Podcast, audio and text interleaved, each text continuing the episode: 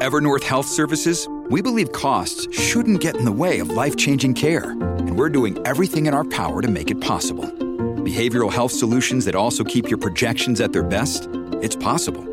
Pharmacy benefits that benefit your bottom line? It's possible. Complex specialty care that cares about your ROI? It's possible. Because we're already doing it. All while saving businesses billions. That's Wonder made possible. Learn more at evernorth.com/wonder. Hello, everybody. This is Marshall Poe. I'm the editor of the New Books Network. NBN listeners like to read books and buy them. So we thought we'd tell you that right now, our friends at Princeton University Press are having a remarkable site wide sale. You can get 50% off books, including ebooks and audiobooks, with the code 50, F I F T Y, at checkout until May 31. You can save some real money on Princeton University Press books. I encourage you to go there and check it out. Welcome to the New Books Network. And welcome back to the New Books in Indian Religions podcast. I'm your host, Dr. Raj Balkaran, and today I have the pleasure of speaking again with Dr. Jon Keune, who is Assistant Professor of Religious Studies at Michigan State University. We'll be speaking on a very interesting new OUP publication, Shared Devotion, Shared Food. John, welcome back to the podcast. Well, thank you. It's a pleasure to be here. So, um, the subtitle of your book is Equality in the, the Bhakti caste question in Western India. Obviously, an important and fascinating, uh, potentially delicate issue that you're researching. How did you get drawn into this field of research? Well, um, not to go back too far, but uh, I'm was in college and I signed up for a program to go and study in India. It was a ACM, American Colleges in the Midwest program. And that brought me to Pune, started me on Marathi. Um, but also, really important uh, to that was uh, it was co founded by Eleanor Zelliot. And uh, I don't know if you're familiar with her work or if some of your listeners are, but uh, she was the first major scholar, a pioneering scholar of Dr. Ambedkar and uh, his legacy. And in some of her writings, she also referred to the Marathi Bhakti saints. And so I had a lot of conversations with her, extended contact.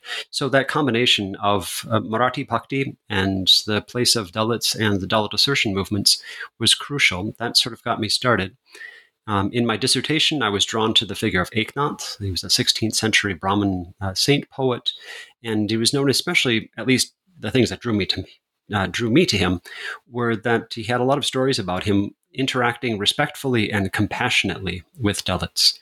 And so that's what I thought um, would be interesting to study in the dissertation. I did that, uh, literally chased down anything I could find about these stories, uh, published uh, documents, um, published manuscripts, unpublished manuscripts, went to a lot of archives, um, found an Urdu biography of him in the late 1930s that had been kind of forgotten about. Uh, so I incorporated that. Some 19th and 20th century Marathi scholarship on him and how he came to be understood in different ways. And then some Marathi plays and films, as well as some ethnography in Paithan and as part of the pilgrimage of the, the Warkari, the, the large Bhakti group in Western India, the the Warkari Sampradaya. I went on pilgrimage with uh, his ancestors and the palanquin that carried uh, Eknath's sandals from Paithan to Pandharpur. So that um, was the source or the background information about. Uh, about Eknath that I was looking for. When it came time to write the book, though, I understood that I wanted to talk about something larger and not just to the audience who might be interested in 16th century saint poets in Western India. And so I was sort of thinking about what a larger context would be. It was convenient that I had a postdoc at the time at the Center for Modern Indian Studies at the University of Göttingen. And there were a lot of uh, people doing social scientific research there, and that left a very strong impression on me. It was very helpful in helping to reframe a lot of the questions that I had and um, sort of find out about some other conversations that were going on uh, around uh, outside the humanities. I was still, though, kind of hesitant to come back to that question that drew me to Eknath in the first place. Uh, did Bhakti traditions promote social equality? Just because it was so big, and I didn't think I would be able to do it justice. Um, and eventually, what I ended up doing was orienting the book around how do we even ask the question? And that kind of um, was a bit of a breakthrough. I was able to to get at trying to figure out what was we needed in the in the background, what sort of things allowed the question to make sense before we could really start to, to answer the question. And uh, yeah, that eventually became part one of the book was um, what I think we need to have in, in our minds, what sort of background is useful to contextualize the question of how bhakti traditions relate to caste. So um, I then was looking at how it was framed in uh, the bhakti caste question was framed in modern terms, in terms of social equality. Uh, these are terms that uh, most scholars take uh, for granted. They're sort of in our minds. It's sort of natural. Um, these are also the terms that Dr. Ambedkar used when he critiqued uh, Bhakti traditions, as saying that they were not promoting social equality, they were only promoting spiritual equality. And so that was um, foundational for a modern perspective on the Bhakti caste question. But then I also tried to move beyond those modern lenses to try to understand how the uh, Bhakti traditions in Western India perceive the bhakti caste question on their own terms. And to get at that, I found food and stories about food stories, to, uh, f- stories about food to be especially helpful, um, just because they help to bring up uh, these clash of value systems and things. So that's a yeah, sort of summary. There's um, a lot of interesting themes there that we'll we'll dive into. And what you've just said, I mentioned in passing that Pune holds a special place in my heart. I ended up doing some advanced Sanskrit training there uh, the uh, AIIS, the American Institute of Indian Studies. Um, it's also the city of Ganapati, so who, who can who can resist? Not like Pune. Mm-hmm. um, uh, oh, there's just so many threads there that you've you've preempted a couple of my questions and you've touched on them. Um, tell us a bit more about um, the framing of the question uh, why that's problematic, how exactly you frame it in your book. So, to my mind, the idea of social equality, which I found scholars in the 20th century just sort of referring to as if it were this just natural thing that we all knew what it was and we didn't really have to unpack it. It was just simply a reference point. I'm at least the way that I approach it, I, I look at it as a concept that's really come from political discourse, especially in uh, the arrival, the emergence of Western nation states in relation to legal systems, and gradually started to impact a number of other sectors of society. And at least in terms of Marathi discourse, the idea of equality, I think, comes in most strongly, thinking in terms of social equality, in the 19th century. And one of my chapters uh, looks at uh, Marathi literature as it was published in the 19th century, how terms like bhakti and um, a concern about the social kind of came into that, how they were framed. And once once I identified this social equality as in a kind of a modern term, when we're thinking about the bhakti caste question, I was able to then uh, kind of get beyond that or ask, well, what, what part of the problem that I really had with the question, and part of the uh, the thing that was making me pause at even taking on the project, was that it felt like social equality wasn't the term wasn't there in the bhakti literature before modern times, and so to use that term to try to understand pre-modern traditions just did not seem to be the most uh, fruitful way of going about it. So identifying it as a modern term and then saying, well, what was there before and what got translated into social equality, that uh, allowed me to to move forward with the project. You know, it strikes me again and again um, that, in my view, the most um, effective studies and the most effective scholars of um, uh, religions of India, religions in South Asia, um, their work is such that their theories and categories and methods are altered by virtue of the, the data, right?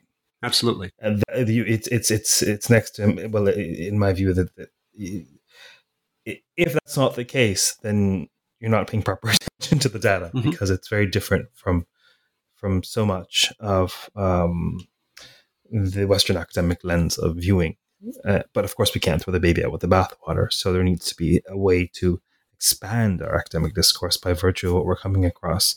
So you dispense with this idea of um, um, um, social equality as a universal or something to be assumed. And then you focus on food instead. so I really like the way that you put that about balancing uh, reliance on Western theoretical um, sort of frameworks and lenses.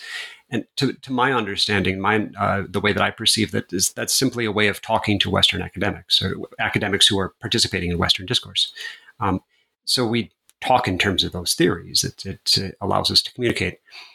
But hopefully, then the materials that we're working with also challenge those uh, frameworks and, and allow us to see that people were operating, um, you know, in very nuanced, sophisticated ways without reference to, you know, Derrida or Bourdieu or you know Foucault or somebody like that.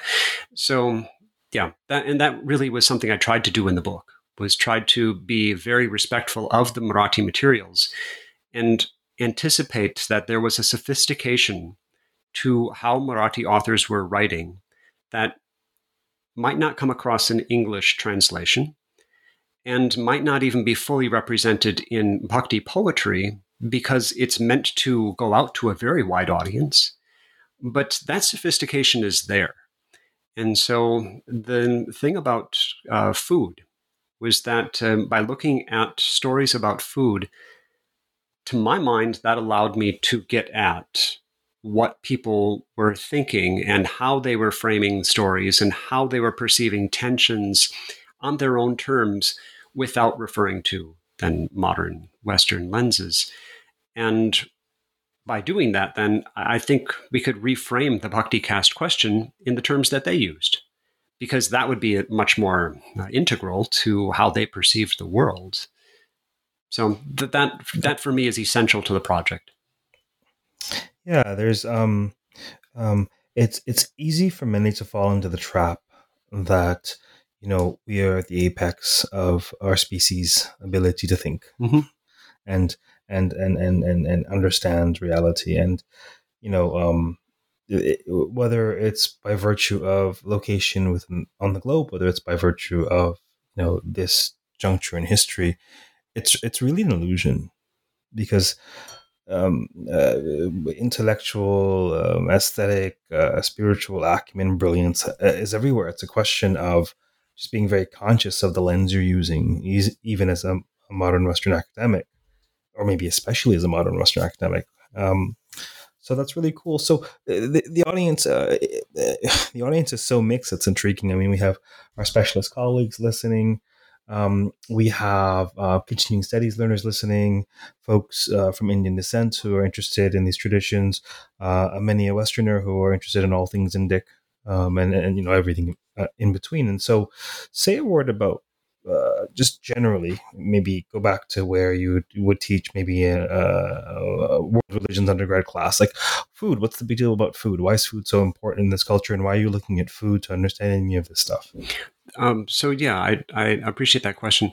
To be honest, food. It really wasn't until this project that I paid attention to food at all. And uh, after I did start paying attention to it, then it would just you know lit up everywhere. We just saw uh, how food was functioning in society, and so this was to me just sort of opening a door that might have been you know entirely open and obvious to other people, but you know for me that was my own, uh, I guess, self development. But food is I would say that so Mary Douglas uh, refers to it as a, a natural symbol, as uh, something that is universal that people then read a lot of meaning into in different ways. And for me, eating together, so more than just food, but eating together is something that all cultures participate in. Um, if for no other reason than they have to conserve energy and labor, and it's a lot easier to serve a larger group of people and eat together than it is for a whole bunch of individuals to eat alone. So we find that happening in a lot of cultures. Yet uh, around food, there are lots of concerns about um, hygiene, ritual purity, social hierarchy, and there's so many different values that come in and give structure to what food means and how it's handled. And that's why I think it's such a rich place to analyze society and culture, because we're going to then see all of those structures coming in and inflecting how people interact with that food including when people have social conflicts, because food can then very easily become a flashpoint of controversy where people aren't abiding by the preset rules that one group wants to use for monitoring food. Or people want to contest joining the meal when they were previously excluded, or um, sending some people out from the meal who would have been normally included, or contesting, you know, where one sits at the table, or you know, who gets to eat first, or what food we do get to eat and what we can't eat.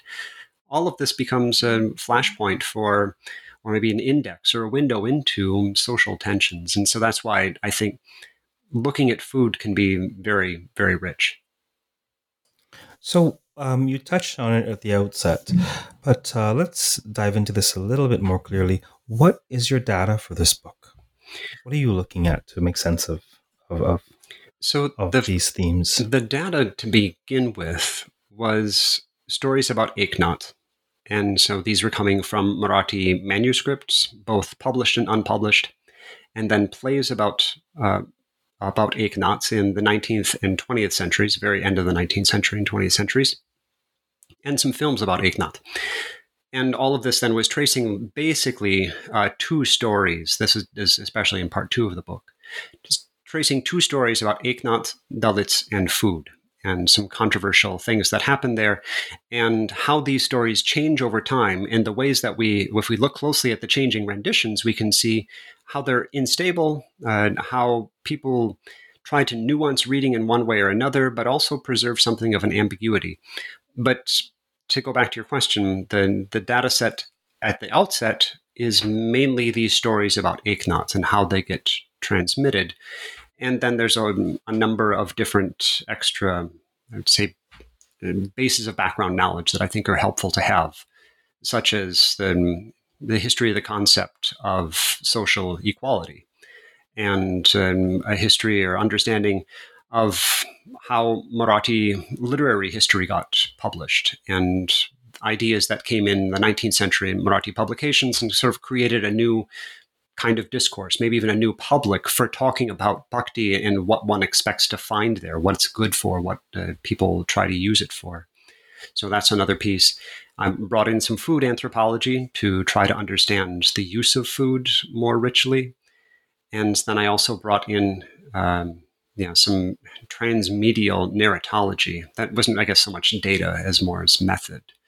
Um, but then, yeah, the I was basically anything that was going to help me understand the idea of equality and the Bhakti caste question. I just kind of I, I brought it in if that's where it seemed that the question needed to go. I'd like to circle back briefly on this idea of food, and you, you talk about Mary Douglas's work, and you talk about the um, the the obvious significance of food to to various social operations. Um, could you tell us uh, broadly, but also more specifically within within the Indic context? Um, like you have a um, couple of subsections on the the, the the gastrosemantics of food in in this context. Say more about that from more of a general audience. So I touched on some ideas from food anthropologists in the West, but the one that was most valuable for me, especially studying India, was uh, R.S. Khare. Uh, who's an anthropologist at the University of Virginia, has done work on both uh, Brahmins and Dalits in Lucknow, and has just generally written quite a lot about food, uh, especially in Indic context. And he uh, pointed out two terms that I found especially useful. One was uh, Hindu gastrosemantics, the different paradigms that Hindus have used for understanding food and how it should be regulated and how it should be understood. That's Hindu gastrosemantics. And then semantic density, the fact that food can mean multiple things at the same time. And so when people interact with it, they're interacting with uh, different levels of meaning. And uh, it sort of points out the enhanced richness of one's behavior around food and what it does to a person on emotional, intellectual, and uh, physical and social levels. So I look at uh, in uh, one of the chapters, I look at different paradigms that Hindus have had over the course of history for understanding food, um, going back to the Vedas and looking at uh, anna or food as a sort of cosmic life force that moves between the earth and the heavens. Mm-hmm uh, looking at uh, Shraddha and uh, rituals for feeding the ancestors. That comes in much later in Eknath stories as well. To stories about uh, the from the Puranas of different kinds of ethical dilemmas that people get into with food, Dharma uh, Sutras and Dharma Shastras, highly regulating, especially Brahmin men's interaction with food and who they can eat with, who they can accept food from. And the regulation of uchishta, or leftover food, that became very central in, in bhakti uh, literature, at least Marathi bhakti literature. So there were all of these things that were going on. And when it came then to reading the stories about Eknath, we be, were able to see these different paradigms of meanings all operative, or at least many of them operative, and that being actually part of the crux for why people were coming into conflict and uh, interpreting food differently, because food carried multiple meanings at the same time, and some people were favoring some meanings. Which were mutually exclusive of other meanings, especially when it came to the issue of caste and regulating food. So, um, maybe you can share a bit more about that from the book. Um, how do you, um, yeah, share share some of these differences of opinions on food with respect to your research inquiry. So, um, going back to the stories about Eknaths, the the two stories that I really trace, and I chose two stories just because the book has to be of a certain size. It can't kind of sprawl on forever. But the two stories that I found most vivid were a story about Eknath preparing a Shraddha ritual uh, to honor his ancestors. And at the Shraddha ritual, he was uh, inviting a group of Brahmins from the community who were going to be essential to doing the ritual and then also go- going to serve as the proxies for the ancestors in eating this meal so that the ancestors would get fed. Eknath invites them. They go off to the river to have a purifying bath, and while they're gone, some interlopers arrive. And different renditions of the story have the interlopers either as a group of Dalits or as uh, three Muslim mendicants who are actually uh, the Trimurti in disguise. But in any case, Eknath serves them. The Brahmins come back later, are outraged that their food is gone, and refuse to eat another meal. And there's different renditions have uh, different ways of framing this, but they basically, it comes down to the Brahmins refuse to do the ritual. They say the ancestors aren't going to be satisfied um, unless they just come and eat the food themselves, which then they miraculously do. Um, these are the deceased ancestors. They show up, they eat the meal, and then the Brahmins are left chastised.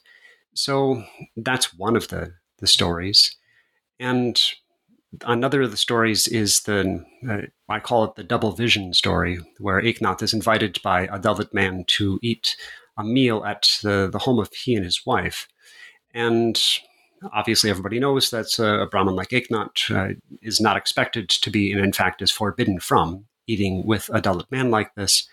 But Eknath accepts. The Brahmins in the community are upset. They go and try to catch him in the act, and they do see him sit down at the Dalit man's house and eat the meal.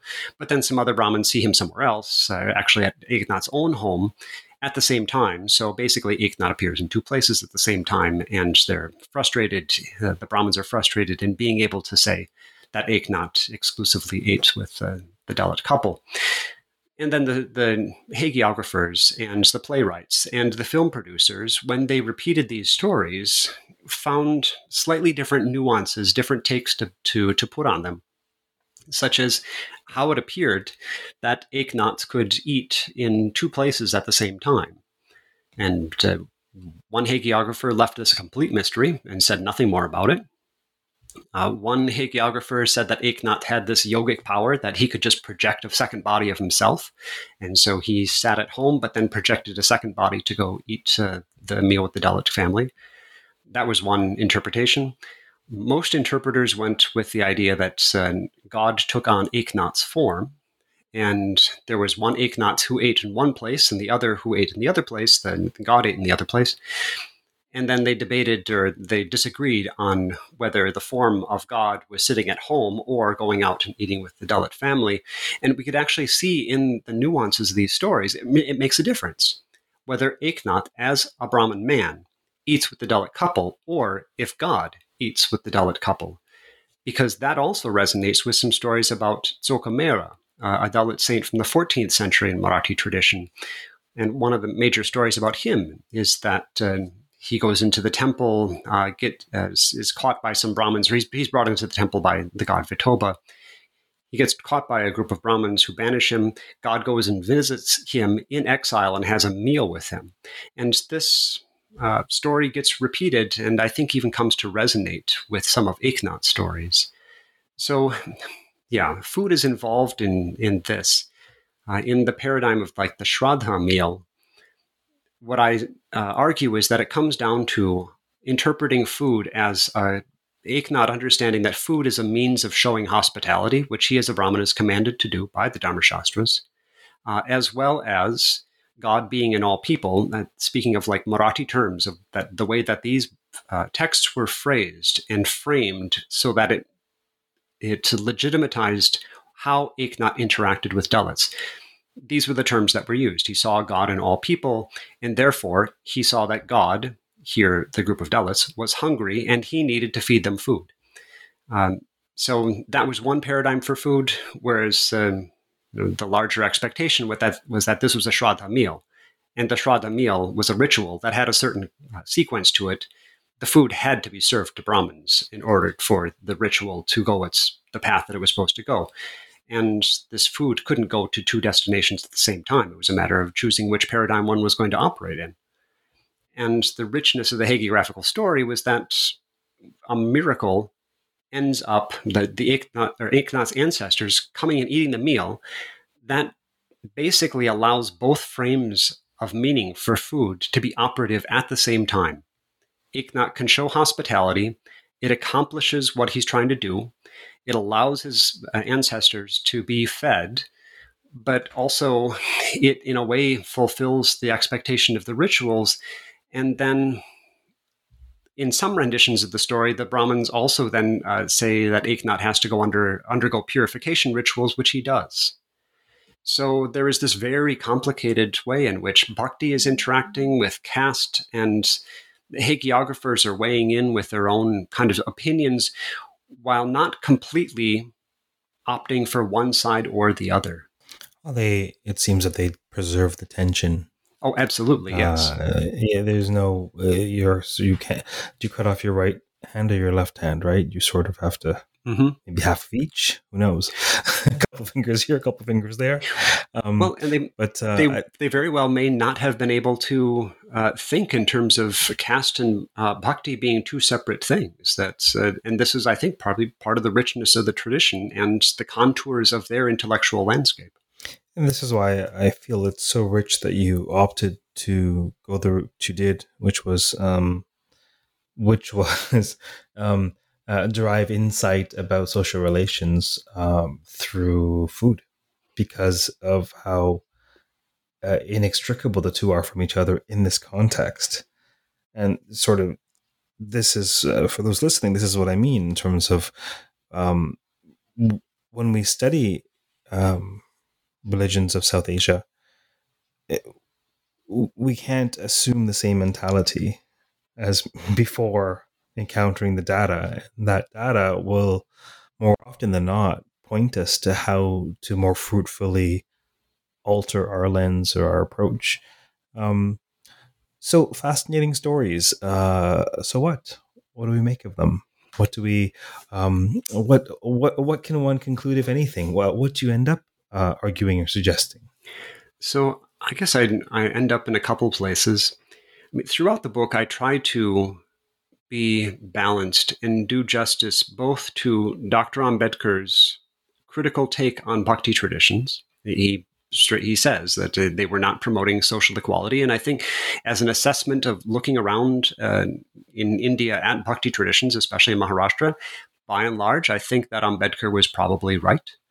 I, once the idea of social equality was there as a standard, that was yeah did not end up looking like the the traditions that as they transpired.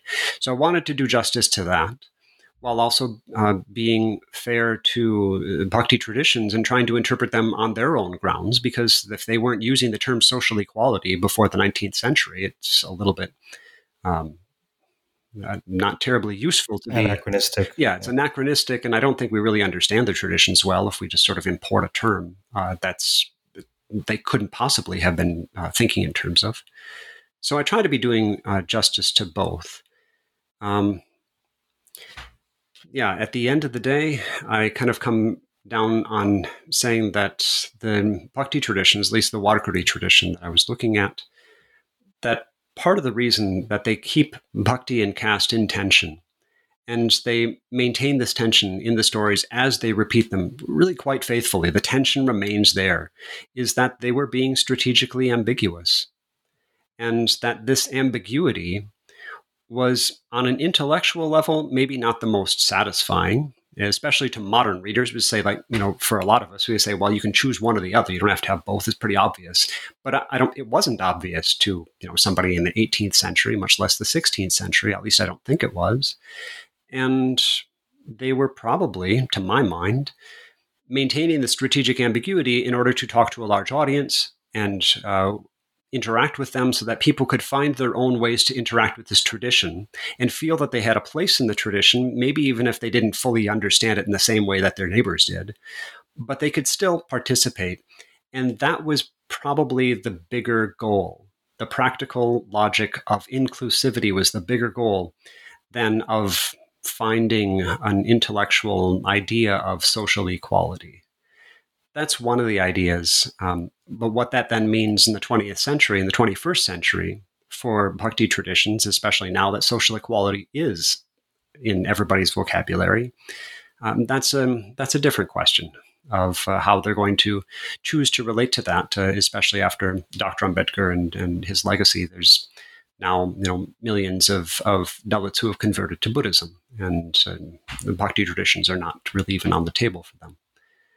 So um, there's that, and then in terms of commensality, I would hope that although I don't directly come out and say it so much in the book, I would hope that all readers um, are prompted to think about the networks of social relations that we're all uh, enmeshed in um, in which there's lots of um, our own sets of inequalities and inconsistencies and things that we wish were different.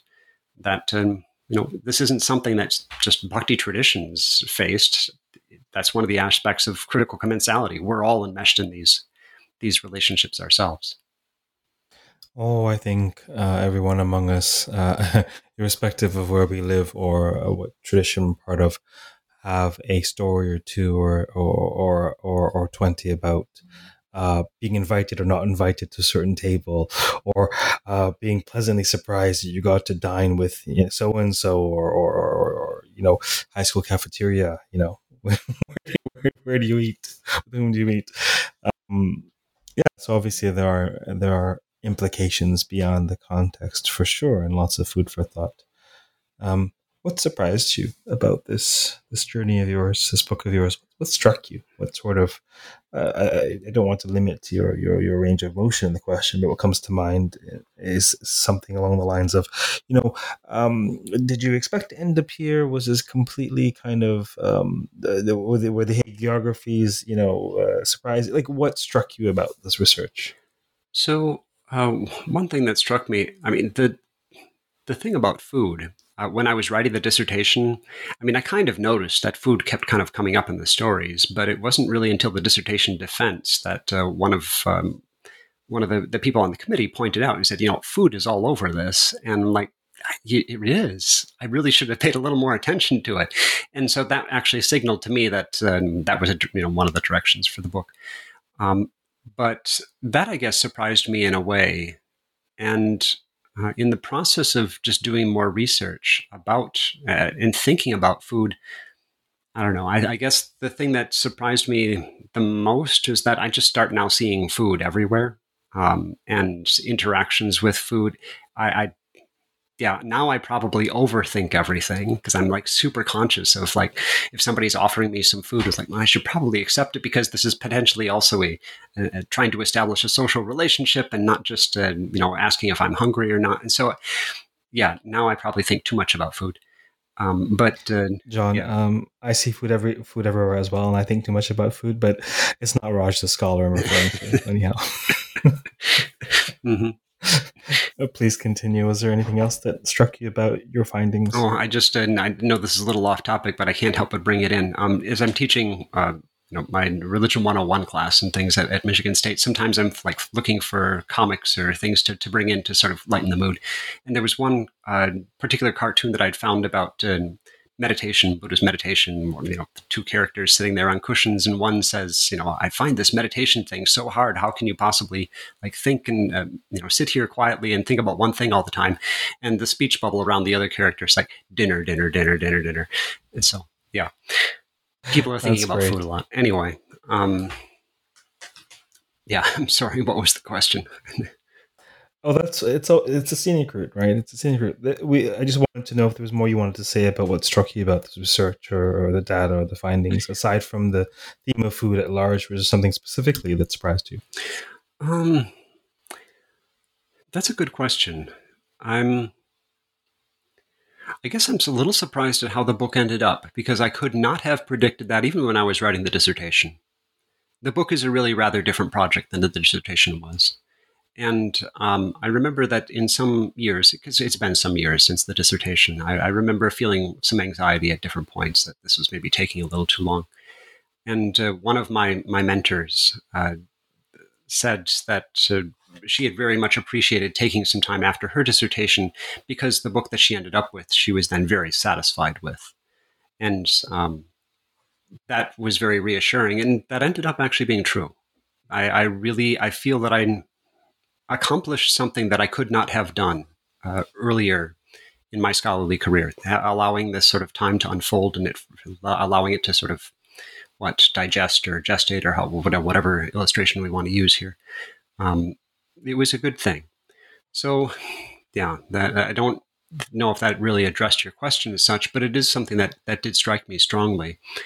Um, the way that uh, spending this time thinking about hagiography as well, I, I talked in the book in one chapter about uh, hagiography in 4D, um, looking at how hagiography changes through time and looking at instances of stories as frames uh, from a film rather than as snapshots and that we need to watch how the frame changes as it gets you know as the story gets repeated over time. That helps us understand the the contour the life of the story that's something that um, only dwelling with those stories for a while, I, that that allowed that idea to to sort of come up and become very conscious as I watched the stories move, you know, from from texts to plays to films back to texts and things. And, and Christian Novetzke has also worked on this. I mean, so it's not a totally novel idea, but just the the the life of the story the fluid, dynamic nature of story. Mm-hmm. If you would be so kind as to crystallize that insight and put it in a pill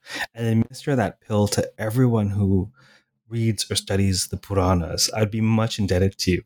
Um, there, there, there. Um, uh, I was telling, uh, uh, I often whether or not I'm, whether or not the, the subject of the lecture is the Puranas when teaching Hinduism. Um, mostly at the OCHS and at my online school these days. Where else? Yeah, that's pretty much it. Sometimes the odd public talk. I will incorporate within the lecture or start off with a, a tale from the Puranas. You know, when it's when it's uh, when it's a, a, lecture pertaining to narrative in some way or product narratives, um, uh, much more so. I uh, we started this series at the OCHS uh, uh, I suggested we have some live Zoom time for everybody. So they're called uh, Understanding Hinduism. And once a week, either me or Nick Sutton will hop on a Zoom call and, you know, um, um, uh, he'll share teaching from the Gita and then talk about the implications for for um, the greater Hindu landscape. I'll do the same, but my MO is to share a snippet from the Puranas. I, I told um, the story of why Ganesh is first among the gods and in the beginning of the story, I framed it as you know the Vedic priests had a question, so they did a they did a fire sacrifice to ask this question. And then at some point in the Q and A, someone asked me, "Well, in which text is that frame?" I said, "That's that's I don't know if that's from any of the Puranic corpus. That's the way I tell the story, right?" And there was they were like, "How could you, how could you, you know?" You know, how could you change the story? I said, well, if the story is told five ways from five Shastras, which four Shastras are lying to you? Uh, you know, uh, I said, I said, look, the text is on the tongue. This is a living tradition, right? That's it's a, it's a very different situation if you're quoting from the Markandeya Purana to make sense thereof or whatever critical edition of it. Um, but this is something that's so difficult to convey. Where is it? Where is the text? Where is it? It's a living tradition. The morphing of the text is the life of the text, right? And I just have to say that you um, you landed at that looking at very different data. So um, either we're both nuts or there's something to it. Well, I think no. I, I think that um, this is to a large extent we could apply this to religion generally. I mean, people live within stories. They they tell stories about where they are in the world, and because they're religious traditions, they tend to have a little bit more than like they have super mundane levels of meaning or significance. But I think that's in one of the strong parts of religious traditions. We're always enmeshing ourselves in the the stories that we you know we tell about the past, or religious people are doing that, and um, yeah, there's I think that connects to a sort of a, a level of memory and emotion that, in many ways, I think I don't want to say necessarily is deeper than a cognitive or intellectual understanding, but is at least as compelling. I think you know um, modern politics. We, we, probably don't want to go there in our, our podcast, uh, but it has a lot to do with it too. Sure, it's not. It's um, the storytelling mind or brain for me is more primordial, right? It's something that we can all access, access, I should say. Mm-hmm. Um, the computational mind is something that some of us are better with than others. But in either case, chances are the computational mind, even among the most well intentioned and, and, and, most uh, critically thinking, is deeply implicated in the storytelling mind. Mm-hmm. So I'm currently doing this. Um, oh, what, what is it? Oh, uh, planetary myths, like the myths of the grahas. Mm-hmm. And there's this profound insight embedded in uh, Buddha. Buddha's Mercury. Yep. So he represents, you know, our, our computational mind, mm-hmm. yeah? our critical thinking, uh, our discernment. Uh, on a good day, our, our capacity for wisdom, mm-hmm. right? Buddha is a spawn of Chandra, the moon, mm-hmm. the moon god. Chandra represents, literally, the Shastras say Chandra represents the manas, the emotions, food, the mother. So therein is this sort of um, um, um, um, uh, theory or perhaps even fact about the human complex that you know Buddha is a, a spawn of the moon. Our, our, intellectual faculty is rooted in and dependent upon our values, our beliefs, and the stories we tell. And if someone can tell a good story for an audience, I mean, we know what happens when they're successful. It doesn't matter how rooted in facts it is. Mm-hmm if you're able to access someone's storytelling mind or a population storytelling mind, then you can be extraordinarily effective in, in moving people. Right. Um, and I think that's one reason too, then like with hagiography, this is sometimes by some scholars viewed as sort of like, you know, lots of uh, fantastic tales about saints and gods and whatnot.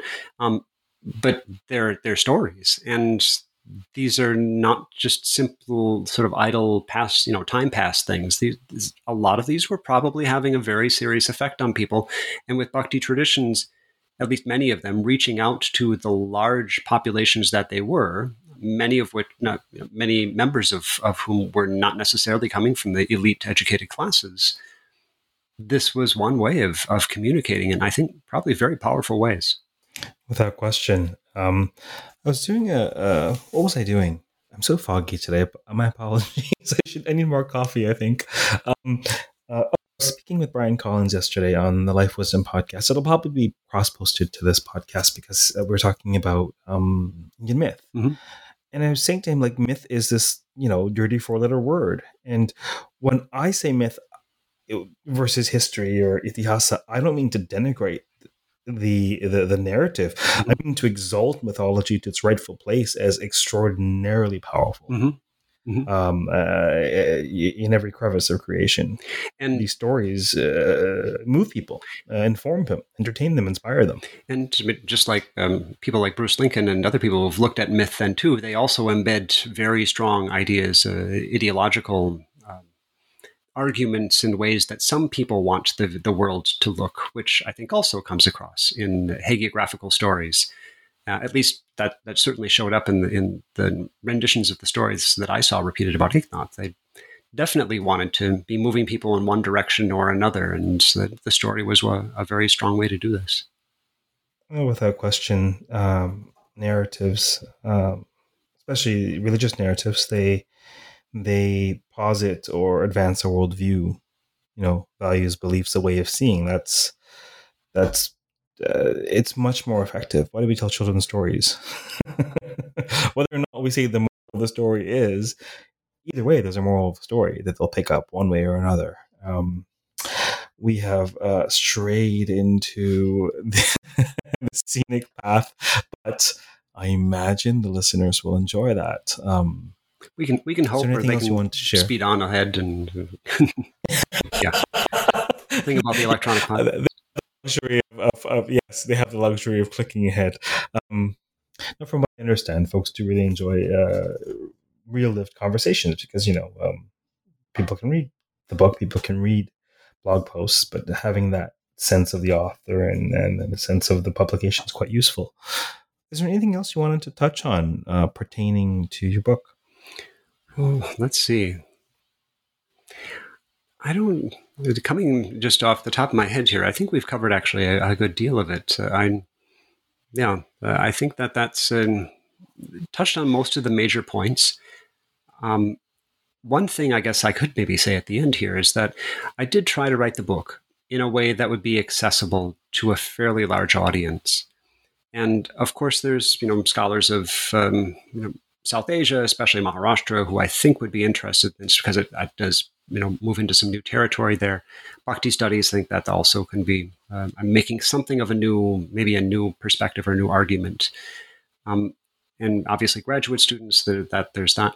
But uh, I really did make a point of trying to write in a way that was also going to be accessible to undergraduates. Um, and so I was uh, sharing chapters and giving talks to undergraduates as I was writing this. And even after I had a full draft, I, sh- I actually hired uh, an, an, astute undergraduate uh, from one of my former classes, and she read the entire manuscript and offered feedback. And she's not a South Asia specialist, so I was just trying to make sure that I was writing it in a way that could come across fairly easily, and it wouldn't be like a, uh, yeah, a, a very uh, exclusive kind of text. And you know, for me, well, it's accessible. I hope so. I hope so. Coming from the background that I do, it, uh, it is. Yeah. It is accessible. Um, mm-hmm. it, it is accessible, and something that uh, I personally appreciate in terms of what I feel is the most useful f- approach for scholars, such that um, it, it just widens the reach of people who can partake in the conversation or at very least um, learn from their labor, mm-hmm. Right? Right. Fantastic. So, for those of you listening, um, um, we've been talking about shared devotion, shared food, equality in the Bhakti caste question in Western India, brand new Oxford University Press publication, authored by um, Jon Keune, who is uh, assistant professor of religious studies at Michigan State University. John, thank you for appearing on the podcast today. Well, thank you very much. I really enjoyed it. As did I. For those of you listening, uh, keep listening, keep reading. Please stay safe, stay sane, and keep contemplating food and what it means in your life. Take care.